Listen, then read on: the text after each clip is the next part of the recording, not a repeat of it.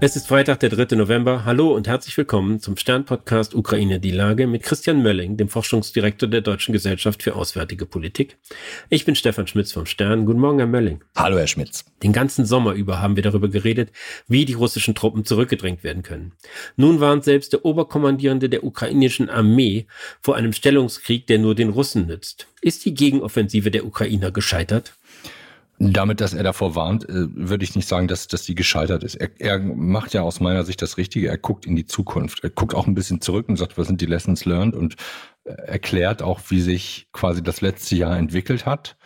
Gescheitert ist die Offensive insofern, als dass man sagen kann, die Ziele, die in der öffentlichen Debatte gewesen sind, die wahrscheinlich auch die Ziele der Ukraine gewesen sind. Da muss man immer ganz klar sagen, wir wissen nicht hundertprozentig, was die Ziele der Ukraine gewesen sind, aber das Vordringen bis zum Asowschen Meer das hat man in keiner Art und Weise hingekriegt. Ähm, man hat einige Fortschritte gemacht hier und da, aber der große Wurf ist es nicht gewesen. Ähm, interessant ist, dass der Oberkommandierende ohne große Vorwürfe auskommt. Ne? Klar, weil er eben nach vorne guckt, aber man kann natürlich, äh, und das ist ja auch unsere Freiheit, sich fragen, wie kommt es denn, dass das alles nicht, äh, nicht nach vorne getrieben werden konnte?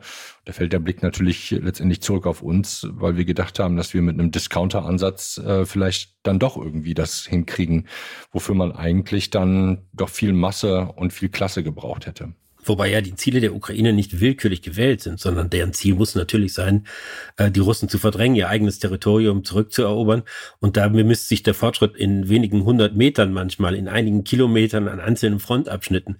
Also muss man doch eigentlich jetzt sagen, so wie wir das bislang betrieben haben, wird es auch weiterhin nicht zum Erfolg führen. Wenn es ein Erfolg werden soll, muss sich jetzt etwas ändern. Absolut, absolut. Und ich glaube, deswegen kommt dieses Papier auch jetzt, ähm, weil jetzt natürlich die Vorbereitung beginnen muss und man versucht in die Diskussion um wie gut oder schlecht ist die Offensive gelaufen. Das läuft ja im Grunde genommen schon seit, seit Wochen, man kann schon fast sagen, äh, etwas unklich äh, seit Monaten, dass man den Ukrainer nicht zugetraut hat, dass man jetzt einfach sagt, okay, wir müssen nach vorne gucken. Der erste Fehler, den wir aus der Vergangenheit lernen können, ist, der Westen hat die Ukraine zu spät und mit zu wenig ausgerüstet. Die Russen werden jetzt natürlich wieder äh, sich äh, die Zeit nehmen und sich tiefer eingraben, wenn es irgendwie geht. Das heißt, wir stehen im Grunde genommen vor einer gleichen Herausforderung äh, wie, ähm, wie letztes Jahr oder wie, wie dieses Jahr äh, mit, mit viel eingegrabenen äh, Russen in Verteidigungslinien. Und die, darüber kommt man nur hinweg, wenn man auf der einen Seite Massen an Material bereitstellt, aber eben auch, das ist auch ein wesentlicher Punkt, der immer so untergeht, die ukrainischen Soldaten besser trainiert. Ähm, das gehört ja auch mit dazu, denn ein Teil der Effektivität kann man noch generieren, wenn man die Waffen gemeinsam einsetzt und nicht immer nur hintereinander. Dafür war aber in diesem Jahr keine Zeit, weil man eben zu spät angefangen hat, die Leute auszubilden. Müsste man nicht erst noch einen Schritt zurückgehen und sagen, wir haben uns getäuscht. Die Russen sind eben nicht so schlecht, wie wir nach dem ersten chaotischen Kriegsjahr gedacht haben. Die nehmen Verluste hin, wo man dachte, das muss doch irgendeine Wirkung zeigen. Die verlieren Material und sind offenbar in der Lage, das wieder zu ersetzen. Und wir müssen uns eingestehen, dass wir uns getäuscht haben. Es ist viel, viel schwieriger, dieses Ziel zu erreichen, als wir gedacht haben, als die Ukrainer gedacht haben. Also ich, ich tue mir noch, noch ein bisschen schwer, weil wir machen, ich glaube, man schwenkt mit Blick auf Russland immer so ein bisschen hin und her zwischen Himmel jauchzen, tief betrübt. Die Russen haben mit Blick auf militärische Strategie keine Erfolge zu verantworten. So würde ich es mal sagen. Das, was sie gemacht haben, das haben sie ja eben gerade auch beschrieben, ist, sie schmeißen Menschen in den Tod mit äh, Rücksichtslosigkeit und kommen damit um einige Meter weiter. Und sie haben, auch das ist wichtig, ähm, sind jetzt mittlerweile in der Lage, viel effektiver als vorher das Material, das kaputt geht, wenn es noch einigermaßen reparierbar ist, es zu reparieren. Das ist sozusagen die industrielle Leistung, die dahinter steht. Das heißt, wir haben eine industrielle Leistung und wir haben auf der, auf der Ebene Menschen eine, eine Ressource, die die, ähm, die die Russen stärker anzapfen. Das hat nichts mit Kriegsgeschick ähm, oder mit Kampfgeschick äh, in irgendeiner Art und Weise zu tun. Das ist, glaube ich, wichtig dabei. Trotzdem darf man nicht annehmen, äh, dass die Russen irgendwie komplett blöde sind. Ne? Ich meine, die haben das mit den Verteidigungslinien, das haben sie gut gemacht, aber sie sind einfach brachial in dem, was sie machen. Ne? Das ähm, können sie sich leisten, weil auf der anderen Seite, ja, sie es gar nicht anders können. Aber sie einfach für die Art von Kriegführung, die sie seit Jahrzehnten, ich weiß nicht, ob es seit Jahrhunderten richtig wäre, das zu sagen, machen, nämlich einfach wirklich ähm, brachial vorzugehen. Darauf sind sie ausgerichtet. Es gibt halt viel Material, es gibt die Minen, die sie verlegt haben in einer Art und Weise, wo ich weiß nicht, ob man sich noch einigermaßen in der Hörerschaft zurückerinnert, wo alle gesagt haben, das ist undurchdringbar eigentlich, ähm, weil die einfach auf jeden Quadratzentimeter quasi eine Mine draufgelegt haben. Ne? Aber im Effekt, im, im sozusagen, wenn man einen Strich drunter macht, dann ist es natürlich richtig. Es ist deutlich schwieriger gewesen, als man es sich am, am Beginn der Offensive vorgestellt hat. Das ist immer so, dass sich der Anfangsplan ändert. Die Frage ist, wie gut man adaptiert. Das haben die Ukrainer gut hingekriegt. Was sie dann aber nicht hingekriegt haben, ist, das war mit der Adaption dann aber auch nicht mehr möglich, große Durchbrüche zu erzielen. Ne, weil klar war, auf einmal mussten sie, sie hatten am Anfang gedacht, sie gehen ins, ins sozusagen ins ähm, schwere Gefecht mit Panzern und gepanzerten Fahrzeugen. Und auf einmal wird das nicht die große Panzerschlacht, ich übertreibe jetzt, sondern es sind kleine Trupps, die sich nach vorne äh, arbeiten müssen und von daher revolutioniert sich da jetzt schon im Kleinen doch schon die Art und Weise, wie nicht nur dort Krieg geführt worden ist im letzten Jahr, sondern auch wie wir wahrscheinlich in Zukunft blicken müssen, wie Krieg geführt wird. Im Economist nennt der General Salushny ja ziemlich konkret das, was er glaubt, was notwendig ist, damit die Ukraine den Krieg doch noch für sich entscheiden kann. Hm. Und das ist eine sehr lange Liste. Das fängt an mit Flugzeugen, das reicht bis zur elektronischen Kriegführung. Es geht eigentlich darum, die Streitkräfte auf ein ganz anderes Level zu bringen als bisher. Ist es realistisch, dass solche Wünsche erfüllt werden? Das ist in der Tat schwer zu bemessen. Ich glaube, dass, also mit dem, mit dem bisherigen Ansatz, den der Westen gefahren hat in der Unterstützung der Ukrainer, werden wir es nicht hinkriegen. So, Punkt. Das kann man schon mal sagen. Und da ist es total egal, ob wir erster, zweiter oder dritter mit Blick auf die monetären Werte des, der Rüstungsgüter sind, die dort geliefert werden und von mir aus auch gerne bei den Dienstleistungen. Ich weiß nicht, ob wieder einge eingepreist sind. Das ist total Banane. Die einzige Maßzahl ist, reicht es aus, um die Ukraine über die Ziellinie zu tragen. Das ist eigentlich der wesentliche Punkt dabei. Da müssen wir sehen, das hat nicht funktioniert, weil eben, ich wiederhole es gerne mal, zu langsam, zu wenig.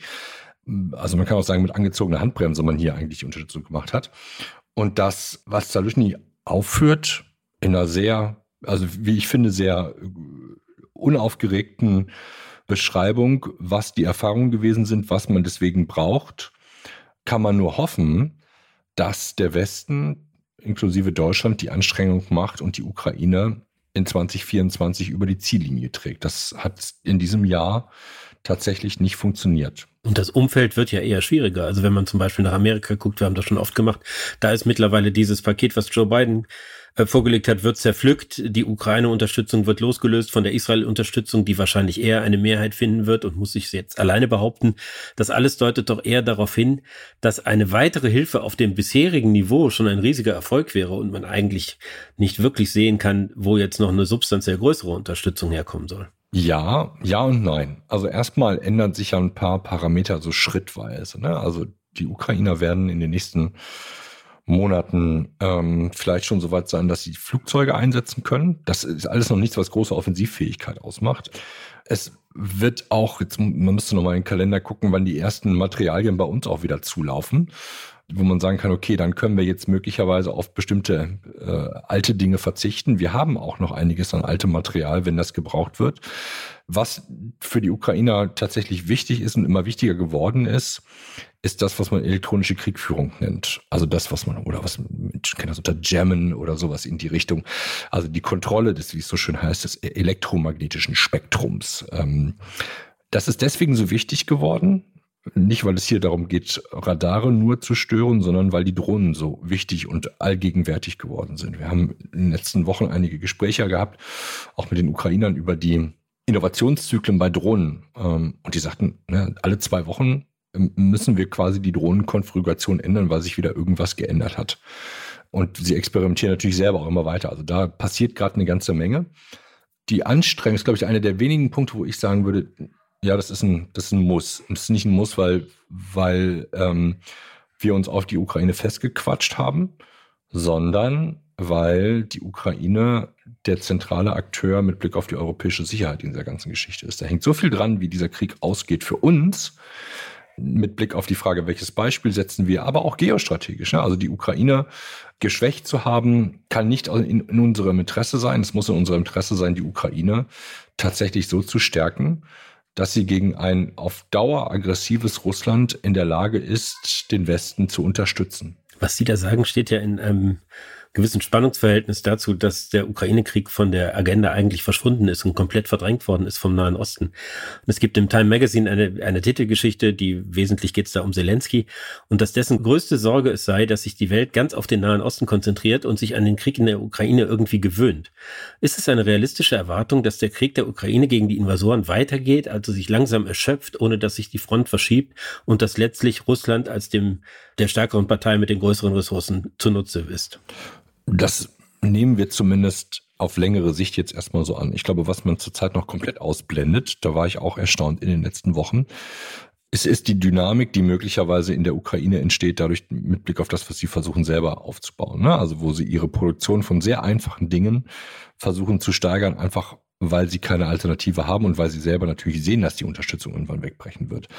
Ich habe eigentlich zurzeit eher die Beobachtung, dass die Innenpolitik viel stärker die Außenpolitik verdrängt. Und das ist schon, das ist schon länger so bei uns in Deutschland, auf alle Fälle in anderen Ländern, glaube ich, zum Teil auch.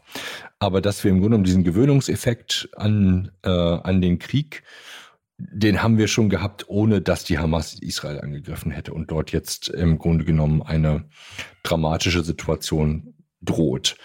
Das kommt jetzt noch zusätzlich mit dazu. Ich glaube, dass sich auch das innerhalb der nächsten zwei, drei Wochen erschöpfen wird, wenn der Konflikt äh, im, äh, im Mittleren Osten, im Nahen Osten nicht noch eine deutliche Stufe höher dreht weil einfach die innenpolitischen Themen so wichtig sind oder so hochgejatzt worden sind, also ne, Migration, Entwicklung der, der, der Lebenskosten, können wir uns sozusagen unser Leben noch leisten, etc., dass das über diese ganzen Themen drüber ge, gepinselt wird, auch weil naja, es, es, die Erwartungshaltung ist, es muss auch mal was anderes her. Ne? Also ich sage das überspitzt so, weil das ja ein gewisser Teil der Medienberichterstattung oder auch der Kommentierung gewesen ist, dass man versucht hat, alternative Sichtweisen auf diesen Krieg herzubringen, wo man einfach sagen muss, der Krieg ist tatsächlich langweilig in, in seiner Art und Weise. Es geht immer um das Gleiche. Und äh, die, die, die erzählbaren Geschichten, die werden nicht mehr, sondern die werden weniger, weil wir die alle irgendwie dann schon mal gehört haben. Gleichzeitig bleibt die Tristesse und, und die, die sozusagen die Traurigkeit, dass dieser Krieg weitergeht, die bleibt natürlich eine Realität. Die Ukrainer stellen sich darauf ein, dass sie weniger eine Rolle spielen. Das äh, kann man, glaube ich, bei denen sehen und sie versuchen sich da auch, ohne dass das jetzt super gelingen wird in, in allen äh, in allen Dimensionen, in ihrer Perspektive von den westlichen Unterstützungen, soweit es irgendwie geht, unabhängig zu machen, was aus meiner Sicht total Sinn macht. Ich danke Ihnen, Herr Mölling. Ich danke Ihnen, Herr Schmitz. Das war Ukraine die Lage. Die nächste Folge finden Sie am Dienstag bei Stand.de, RTL Plus und überall, wo es Podcasts gibt. Ganz herzlichen Dank und hoffentlich bis Dienstag.